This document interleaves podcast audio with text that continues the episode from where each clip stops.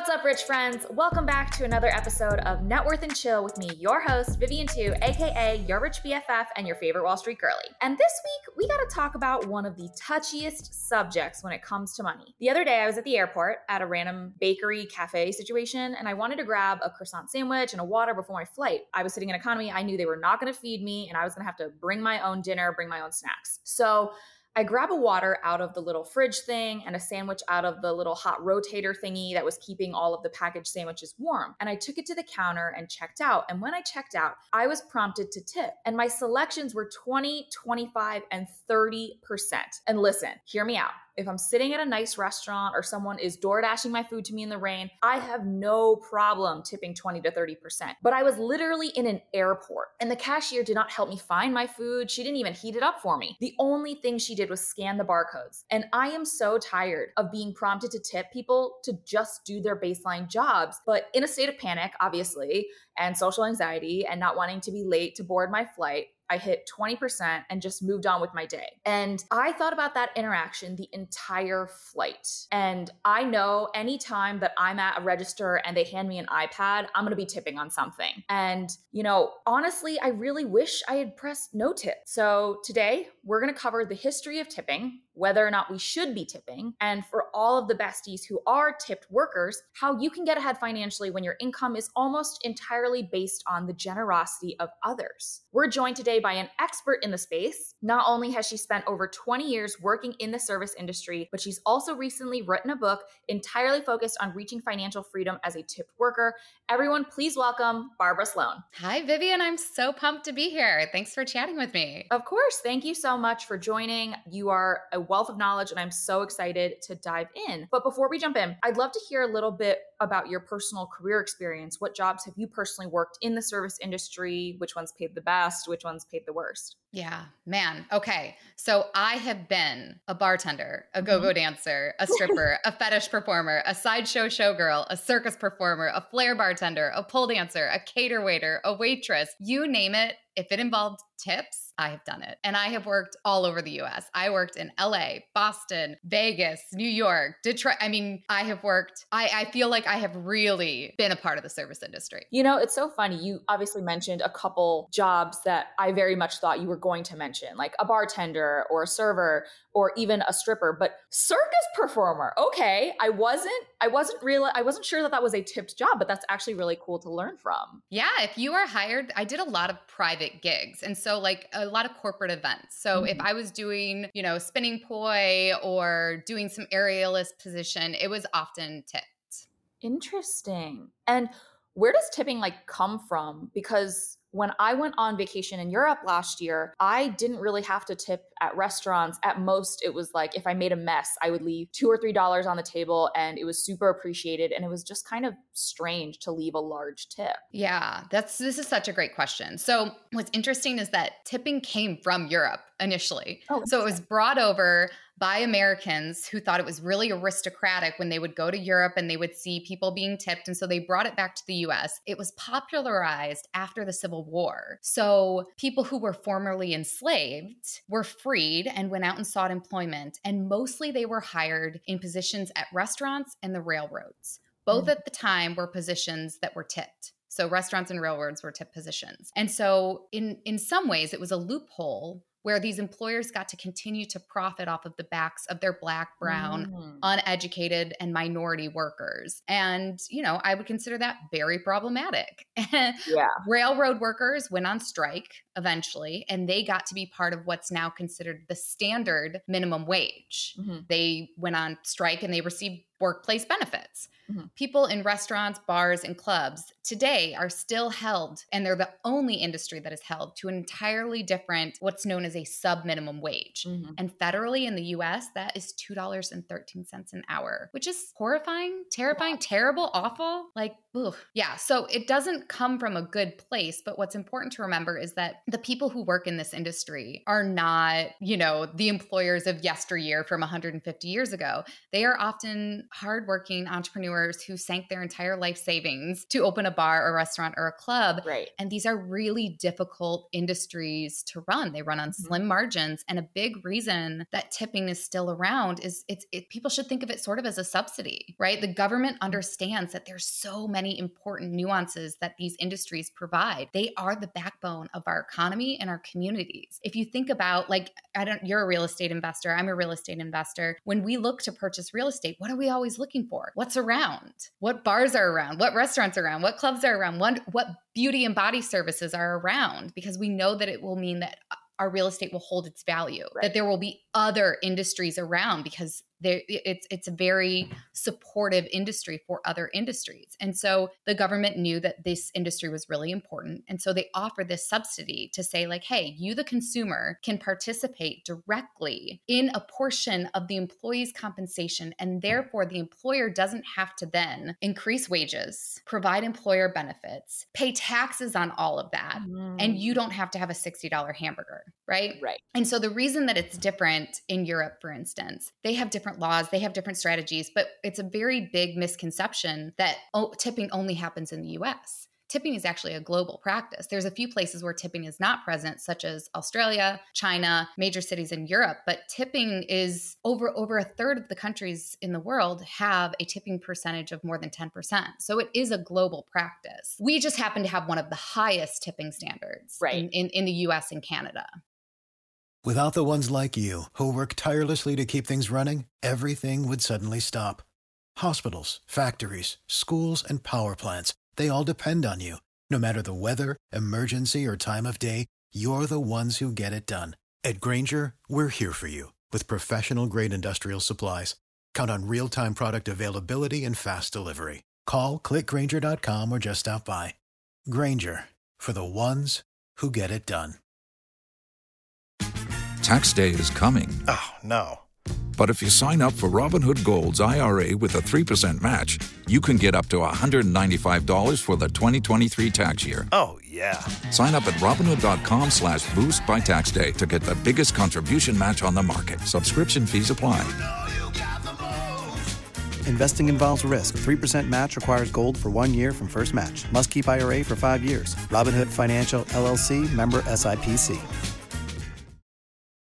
Interesting. And, you know, I think it's so thoughtful that you bring up that this isn't some evil corporation. A lot of times, like these bars and restaurants are very much run by mom and pops who are also very much just trying to make ends meet. And, you know, knowing this pretty awful history of tipping and that we want to support these service workers, how do you recommend listeners navigate tipping in the current economy when people's wallets may feel tight for themselves? And you don't want to be a jerk, but sometimes I feel like uh, these days, anytime you have one of those iPad situations, I know I'm about to be asked for an insane percentage on my cup of coffee or this croissant I bought or something of that nature when it isn't necessarily warranted. Certainly, in some cases, it is, but you know how do you navigate that without being just a complete terrible person and like not taking into account that someone is working and like needs that money? Yeah this is such a important conversation for us to be having because I think the first thing to recognize is that the iPad is new. It's, it's a new it's a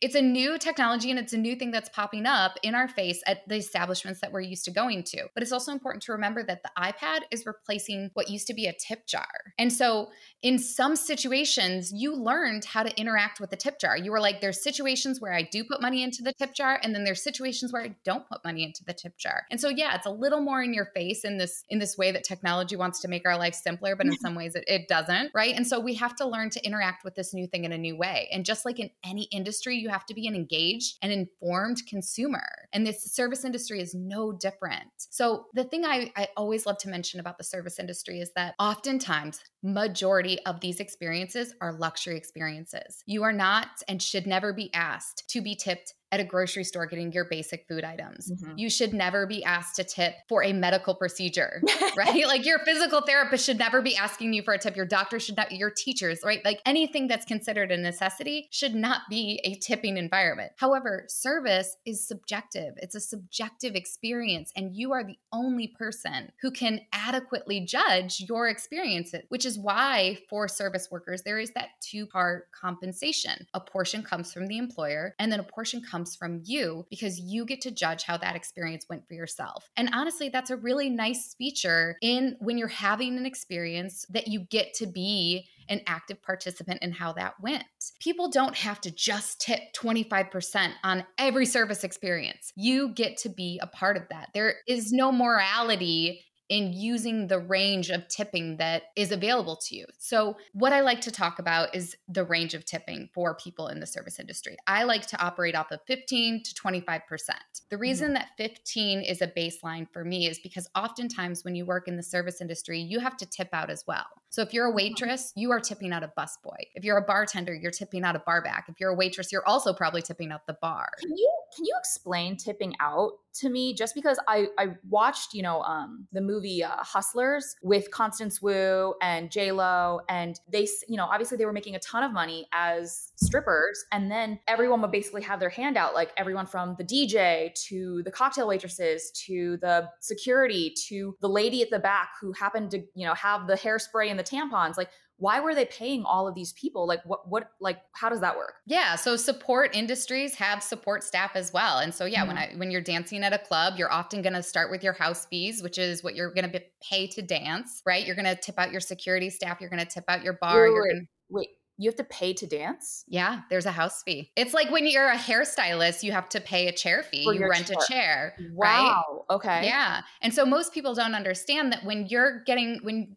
you know you're giving somebody a tip not all of that goes to them right. and that's why this range of 15 to 25% exists is because 15 means 15 sends a message like mm-hmm. hey this didn't go well and right. it's and likely it sounds like there wasn't an opportunity for me to course correct during our experience. It didn't go well but you shouldn't have to pay out of pocket in order to have waited on me. So i'm going to give you the bare minimum mm-hmm. right? Whereas if an establishment you know and a service experience goes really well 25 is an awesome tip that sends the message of you did a great job. You were awesome at entertaining me. You were awesome at time management. You were awesome at getting me the things that i needed when mm-hmm. i needed them. And so that's why this range exists and that's why this compensation is so special specialized and unique to this industry. Mm. Okay, so let's do a quick lightning round. And I'm asking this for a friend, and the friend is me. Um, how much should we tip at the following establishments at a fancy restaurant? 15 to 25%. Okay. What about a fast casual restaurant? So, like a Chipotle or a fast food place? I would never tip at a fast food restaurant. Interesting. I would never tip at a Chipotle. So, I think part of this is what's leading to counter, is what's leading to some of the tipping fatigue. Right. Is that people who work at a counter, they aren't held to the $2.13 sub minimum wage. They're part of the regular minimum wage, mm. which we should all recognize is still really hard to live on. Certainly. Right. And so, if you're getting your ice cream scoop by someone who's making 725 please give them an extra dollar if they went above and beyond and they gave you a smile or they gave you good service. And if there is that option for you but if you're at a fast food restaurant you shouldn't feel the need to tip at a counter. I always like to say tip on service not on product. So for your instance at the airport and you grabbed a bottle of water and a packaged sandwich feel empowered to hit no tip. This is just like you ignoring that tip jar because you know that you didn't get a service Right. Right.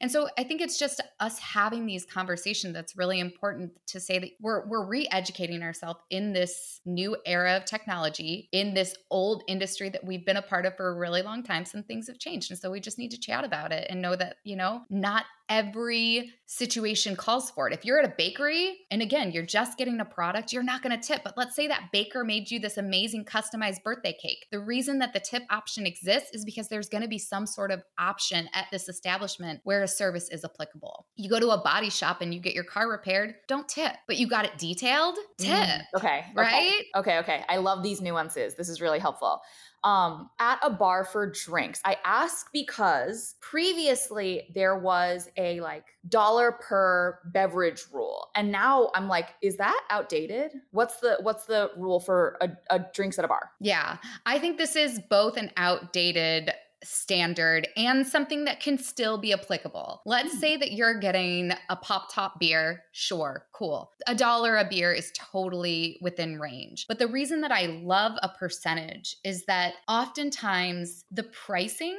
of those establishments is reflective of the value that that percentage will hold the value of. So let's say that you're at a high dining establishment and your bill's 100 bucks, the 20% is going to be 20 bucks on that. Whereas if you're at a casual diner, for instance, your bill is going to be 25 bucks, you know, and the, that's going to be a less amount that is more appropriate to the level of service that you receive. So staying within that percentage is is is a safe range for you to mm-hmm. understand that you you're acting within the guidelines of this industry. Now, some areas where I think that are also outdated is like when you used to stay at a hotel, you would give your housekeeping like a dollar per night. I think that's totally out of out of date. And now I lean more towards three to five dollars mm-hmm. per night for housekeeping instead of the dollar to three dollars. So yeah, I think if you're getting a pop top beer, throw a buck for a drink, that's still that's still totally fine. Um, but if you ever have a doubt, stick with the percentage. And you mentioned the hotel uh, tip. Now you do like a three to five night for the housekeeper. Is it better to tip every single day or just leave like a 20 at the end of your stay? Just because sometimes I feel bad that I like forget. I'm like running out the room because I'm already late for like the safari tour or like the zoo visit or whatever we're doing. And I'm like, damn, I forgot to do that. Yeah, I mean, I think you you have to do what works for you. Right. Right? Like this is this is a luxury service. This is a luxury experience. And so part of that is that it's not supposed to be difficult on you. Right. And so if what's available to you is to tip a 20, cool. If you have it in you to be able to break that up because you know that housekeeping staff is different each day, do that too, but typically it all ends up working out. Um, and people get into the tipped industry understanding that their income has this risk versus reward. They understand the volatility Mm-hmm. But what's really great about this industry is that a lot of times for people who are in low middle income or like even on borderline poverty, it's one of those industries that still exists that can help pull people out of poverty. Right. So they go into it understanding that sometimes it's not going to be in their favor. Totally. With LinkedIn Jobs, we tap into a network of more than a billion professionals to help you find quality professionals quickly and easily for any role you need. Marketing wizards? Found them. Software engineers? Found. That project manager I could never seem to hire? And found. LinkedIn Jobs quickly matches your roles with candidates with the right skills and experience. In fact, 86% of small businesses get a qualified candidate within 24 hours. Post your first job for free and get started at linkedin.com slash spoken. That's linkedin.com slash spoken. Terms and conditions apply. So up next, hairdresser, nails, beauty professional. Yeah, 15 to 25%. 15 to 25 delivery food. Okay, this is a good one. Yes. Right? Because I feel like we're all we're all engaging in a lot more delivery mm-hmm. than we all used to. Mm-hmm. And so mm-hmm. this is a part of this changing landscape. Like if some guy is walking up five flights of stairs with like four boxes of seltzer water for me, like I am going to give 25%. And I know that's absurd, but if somebody's just having a nice stroll walking across the street with a pizza for me, then you know, maybe I only feel inclined to give 10% in that. So I, this is one of those where it's like use your best judgment. If you have mm-hmm. movers who are carrying up a piano in your stair, you know, like this is a 20 to 25% tipping situation. Whereas if they're, you know, just opening a few boxes and putting them right inside your, you know, maybe, maybe that's not. Right. So some of this is just using your best judgment and understanding that these employees have a very different situation than most traditionally employed people in that they don't have a lot of financial safety nets in place. They don't have health insurance. They don't have mm-hmm. access to paid days off. They don't have access to a 401k or employer provided benefits. People who work in the service industry are twice as likely to experience poverty, homelessness. They age into the most economically disadvantaged population in our country. And so when you put yourself in the shoes of those workers, I think it is a good reminder that, you know, these people work really hard. They're a really important part of our communities. And this is how we can support that. Cool. I love that. And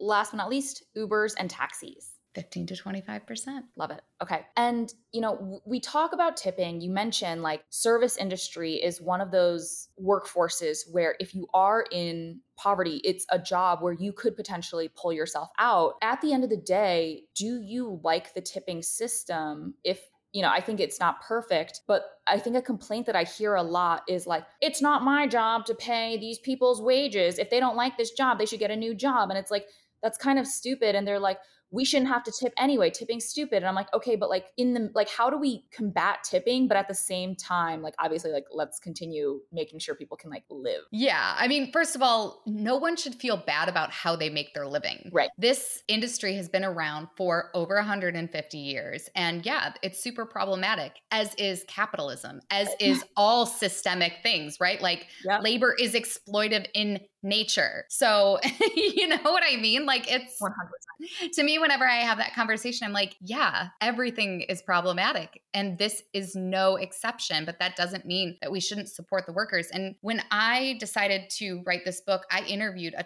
ton of service industry professionals and I myself was a service industry professional for 20 years. I'm not here to talk I'm not here to promote workers or to or the employers, right? Like I'm here for the workers and what they want is they like tipping. They mm-hmm. like to know that there's no cap to what they can earn. Mm-hmm. They like to know that they can, this is one of the only industries where you can work more to make more. Right. They like to know that their hustle will have a result. They like to know that, like, the better they are at entertaining, the better they are at all of these subtle skills that you possess when you're in the service industry will be compensated for. Otherwise, you would just go work at a counter job and make normal minimum wage. Right. Right. And so when people say it's not their responsibility, don't engage in a, a luxury service if you can't afford to tip. If you are on a budget or you're watching your own, you know, dollars and cents, there's so many other options for you. Have a picnic, have a potluck, have, you know, have people over to your place, scoop your own ice cream, make your own coffee, go pick up your own food. Don't use somebody else's labor and then say that you're not responsible to compensate them for a standard that has existed for over 150 years.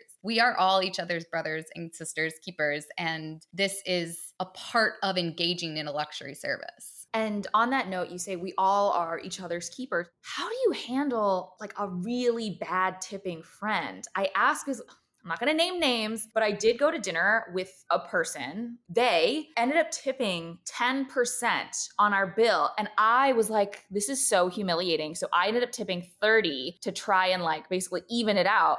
And I'm like, damn, am I like not supposed to go to dinner with this person anymore? And I love them. I think they're amazing. But this really like shocked me that they tipped so little. What do I say? Yeah. I mean, let them listen to this episode. I usually think it's just like an uninformed. I, I, I'm an optimist. I think people are mostly good. And I think that most people act out of either misinformation or maybe they have their own scarcity mindset right where they're worried about their own financial situation um, but it is it's not okay to go to those establishments and force other people to pay out of pocket when they have to do those things like tipping out and so it's important to like if you have a friend and they're important to you and something's not going right to have that hard conversation with them of like hey this is actually painful for me to experience because I know what it's like. I think you've been a barista, right? I haven't. I haven't. No, you haven't. I, oh, okay.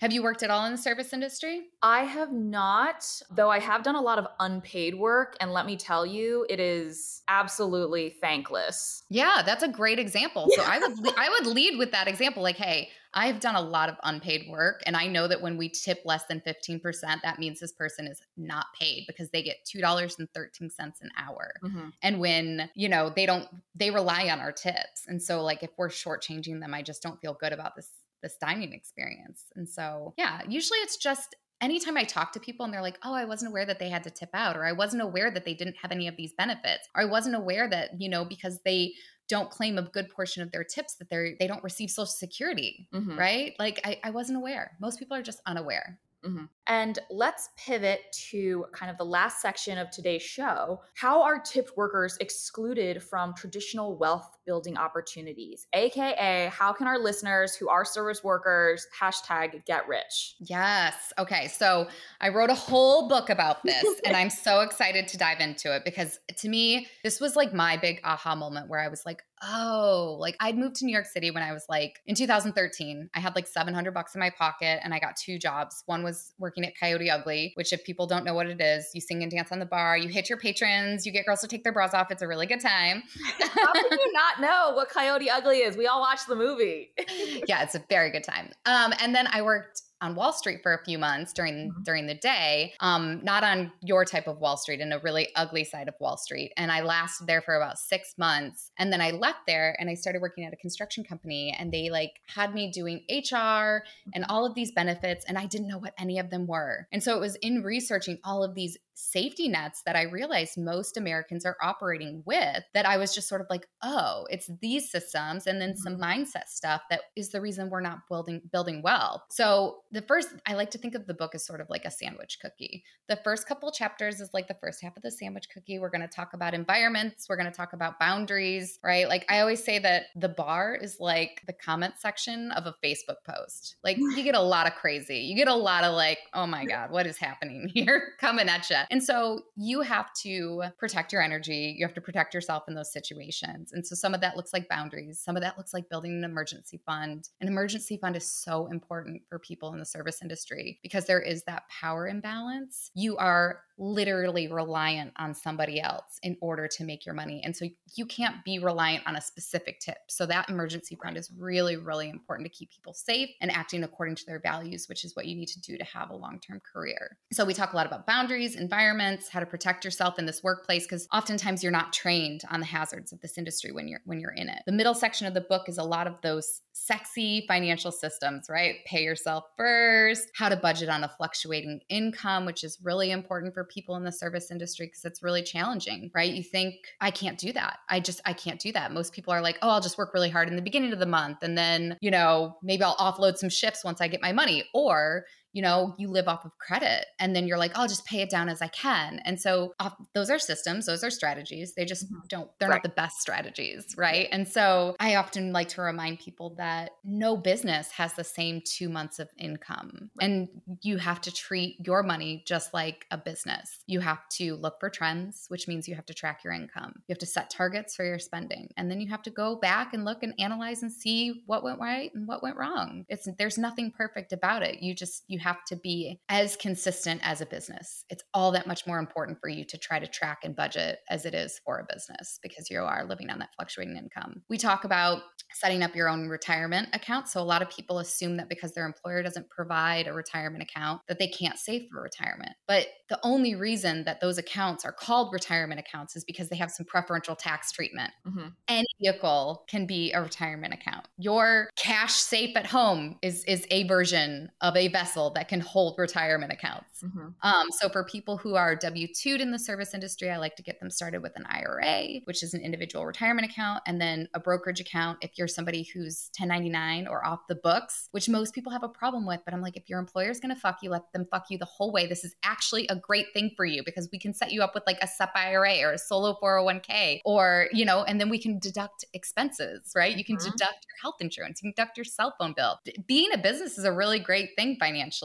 Definitely. So if you are, if your employer won't put you on the books, in some ways that can be a big advantage. So, um, major key. We love that. Yeah. Yeah. And so we talk about investing. I like to, you know, this, you are a financial expert. You're somebody who is trained on Wall Street. We use a lot of jargon in this industry. Yeah, we do. We gatekeep a ton. We make it so complicated. My investing chapter is probably one of my favorite things because it, if you understand what it's like to be at a bar, you're going to understand investing by the time you're done with this chapter. I like to say investing is like wine. You can get really deep into wine. You can talk about notes and region and mouthfeel and body and tannins and year. I mean, you can get into the weeds with wine, but you don't have to to have a really great wine experience. Right. You need to know a little bit about what you like and your tolerance and you can have a great wine experience. And the same is true for investing. You don't have to get into Forex and crypto and bell curves and options. You don't need to. You can, but in order to have a great investing experience, you need to know again a little bit about your risk tolerance and the end goals in mind. And you can have a great investing career without doing all the bells and whistles. And so I just like to remind people that, like, if you're saving for retirement, and oftentimes we'll compare ourselves to our really wealthy friends or our really wealthy people that we're following on social media, but they have to save and invest for a six figure retirement. If we're low and middle income earners working at a bar, working as a waitress, we don't have to save and invest. We can save and invest for a low and middle income retirement. So it's just as there's hope, right? And mm-hmm. I think that's the big part of the message is that there's hope for people in this industry to be able to retire and even retire early. The big reason I wrote this book was because I was like, oh man, if I had started doing any of this when I was 20, I'd be retired by now. With LinkedIn Jobs, we tap into a network of more than a billion professionals to help you find quality professionals quickly and easily for any role you need. Marketing wizards? Found them. Software engineers? Found. That project manager I could never seem to hire? And found. LinkedIn Jobs quickly matches your roles with candidates with the right skills and experience. In fact, 86% of small businesses get a qualified candidate within 24 hours. Post your first job for free and get started at linkedin.com slash spoken. That's linkedin.com slash spoken. Terms and conditions apply. With LinkedIn Jobs, we tap into a network of more than a billion professionals to help you find quality professionals quickly and easily for any role you need. Marketing wizards? Found them. Software engineers? Found. That project manager I could never seem to hire? And found. LinkedIn Jobs quickly matches your roles with candidates with the right skills and experience. In fact, 86% of small businesses get a qualified candidate within 24 hours. Post your first job for free and get started at linkedin.com slash spoken. That's linkedin.com slash spoken. Terms and conditions apply you know, you answered my question. I was going to ask if tip workers can even achieve financial independence, but it sounds like you are very much pro, like, you can do this. We can all retire. We all deserve to retire. And you actually talk quite a bit about building an abundance mindset as a tip worker. And we recently had an episode where this large social media creator, Tinx, talked about abundance mindset as it pertains to women competing with each other. How would you say like abundance mindset is defined and plays into the service industry? I love this question. So we talked about the book kind of being that sandwich cookie. The last part is all mindset stuff because this yeah. stuff is just so so so so important. For people in the service industry mindset's really interesting because they have a re- they have an abundance mindset a short-term abundance mindset but they mm-hmm. don't have a long-term abundance mindset. They have a long-term scarcity mindset. So like when you're in the service industry you're getting getting cash all the time. Right. You're like, oh, if I spend this hundred bucks from this shift, it's okay. I'll pick up another shift tomorrow. Money is always coming in. And so you have this like, you always think there's going to be another shift. You always think there's an opportunity to earn this type of money. And so you oftentimes end up living a lifestyle that is not in line with maybe a long term value set or even putting some of those financial systems in place for yourself. And so developing that long term abundance mindset is really important. I like to tackle mindset early because largely it's a free endeavor, right? Like mm-hmm. all of these other systems of like investing in your 401k, saving, all of it's, you have to have money to do that stuff, right? You can't budget your way out of poverty. And so mm-hmm. if you're working on increasing your income, we may as well start talking about abundance and mindset because that's free. So I like to give people four free strategies for building an abundance mindset. The first is mantras. Mantras are a great way for you to build an abundance mindset. And I always like to say, find something where it's truth meeting possibility. So if for people people in the service industry, maybe a mantra would be money comes easily and frequently to me because mm. money does come easily and frequently, and frequently. to you. Mm-hmm. Yeah, that ties in perfectly to identity, building a positive, abundant identity. If you are saving, you are a saver. If you are investing, you are an investor. Our words and our language is another resource, just like our money, our time, and our energy. And we need to use it really wisely. And so you aren't broke. You're in a wealth building stage. You're not bad with money. You're getting better with money. And so adopting some of those um, those positive identity attributes for yourself can really go a long way to building an abundance mindset. The last two I love also because they do a trick to your brain. So one is gratitude, a gratitude practice. If you are grateful for what you have, then you are not thinking about what you lack.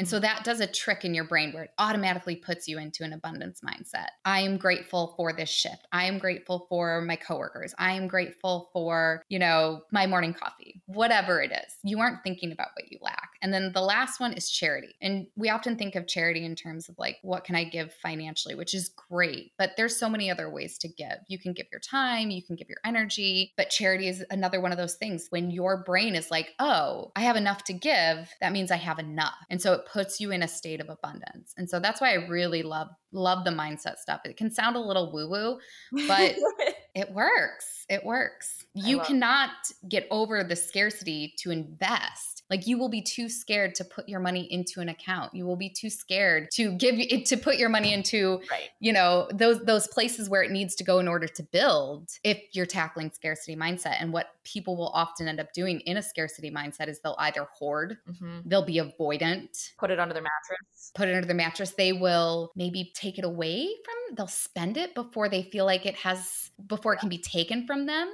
Mm-hmm. Right? They they want it out of their hands. Maybe they don't know how to be a good steward over it, and so they'll just spend it or let people borrow it or you know so it's really important to tackle that that scarcity mindset and try to work towards building an abundance mindset for you to get good with money. I love that you know, you give all of these amazing tips that are very helpful and positive. Can you tell me about some money mistakes you made when you were younger? Some stuff that's a little bit more negative that like I feel like a lot of listeners get concerned when they're like, "Oh, she has all of this good advice, but like she probably hasn't made the mistakes that I've made." You know, can you share a couple of examples of things that you wish you had done differently and how our listeners can be better than us. Yeah a story is so important to us connecting to even even imagining what's possible for ourselves. Like if right. we don't see somebody close enough then then we just feel like it's not possible. Right. And so for me i feel like i have truly tested the limits of the credit system. Um I didn't know that the library could report to your credit.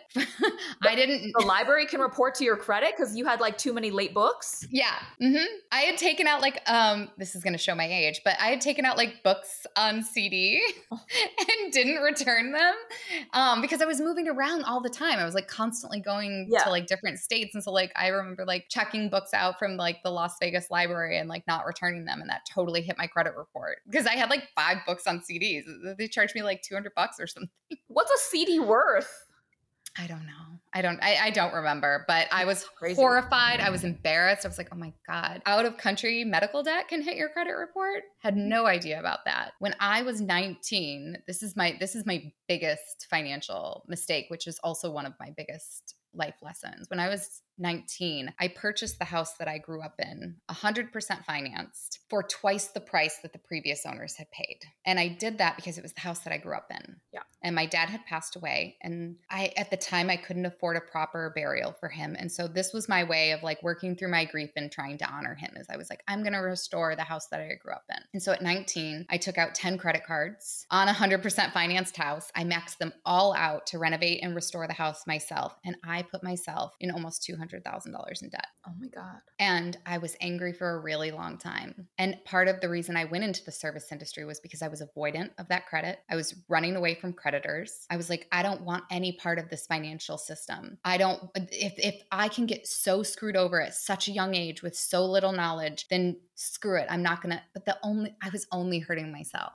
yeah. right so I, I in the book there is a chapter on credit and debt and you know i don't like to operate around shame or fear debt is not a thing you are it's just a thing you hold and we can hold a lot of things all at once. And so if you are in debt, I definitely know what that's like. I have been there and it is tough to get those calls from those creditors, to yeah. deal with that mail, to deal with those phone calls, but it is possible for you to manage it and to get out of it. So there's some strategies in the book to talk about it, but again, I like to operate around abundance and around positive things and like, you know, so I like to see things growing as well as paying off. If you have debt and you're paying it off, that's great, but maybe put a little bit aside so that you can see something growing at the same time. You know, you are deserved of retirement, you are deserved of savings, mm-hmm. even if you have debt, even if you are holding on to some of that debt right now. So I have made a lot of financial mistakes. I've put myself in some really, really tough positions. I lived in my car. I have been homeless multiple times in my life. And so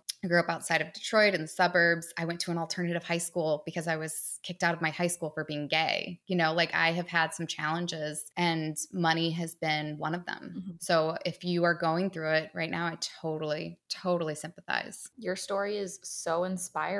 It feels like you've overcome, it doesn't feel like you have overcome so much adversity to be where you are today. Like, what's the best piece of advice you would give to 21 year old Barbara, you know, someone who's just starting out in the service industry? What's the one thing that you would tell them? An emergency fund. And I know, I know we say it over and over and yeah. over again, but this financial i don't know what do we call it a product a thing it's it's it's it's a bucket that we have it will change your life you will show up to your life differently once you have that in place mm-hmm. it changes your relationships it changes how you behave at work it will change your entire life. When somebody first told me about an emergency fund, I was pissed. I was like, I'm sorry.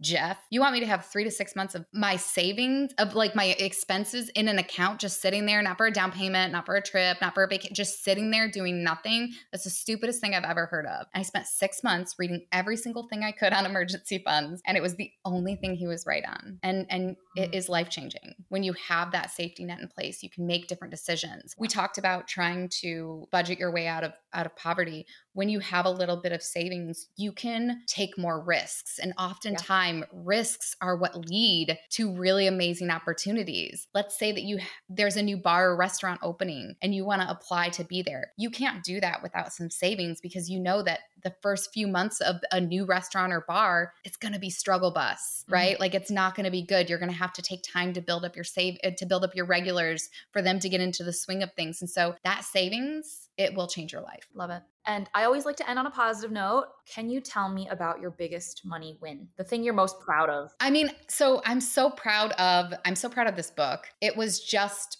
named one of the top five personal finance books to read for 2023 in Forbes magazine. And this is a book that I self published. This is a mm-hmm. book that was just an idea because I wanted to help people. And the fact that it's now getting mainstream attention and that it's going to help the more than 5.5 million people out there who are struggling on a fluctuating income is, is one of the biggest things that I've ever done. I'm so Love proud it. of it. Okay. Well, tell us where everyone who is listening can find you. Yeah, I'm on all the socials at Tipped Finance. I hang out mostly on Instagram, um, starting off on TikTok. I really like to make uh, memes and I do a little bit of stand up. So I'm doing like some stand up reels of my comedy about personal finance in the service industry. So yeah, socials at Tipped Finance. You can also find me on my website, which is tippedfinance.com. I do one on one coaching, I do speaking gigs. Tell me about a win. I love to see people in the service industry win. So please get in touch. Amazing. Thank you so much for being here. Vivian, this was a blast. Thanks for tuning in to this week's episode of Net Worth and Chill. If you like this episode, make sure to leave a rating and a review and subscribe so you never miss an episode. Got a financial question you want answered in the future? You can leave me a voicemail or text me at 908 858 3410. Make sure to follow me at Your Rich BFF across social media for even more relatable financial content. Special thanks to my team at Audioboom, as well as Range Media and WME. See you next week. Bye!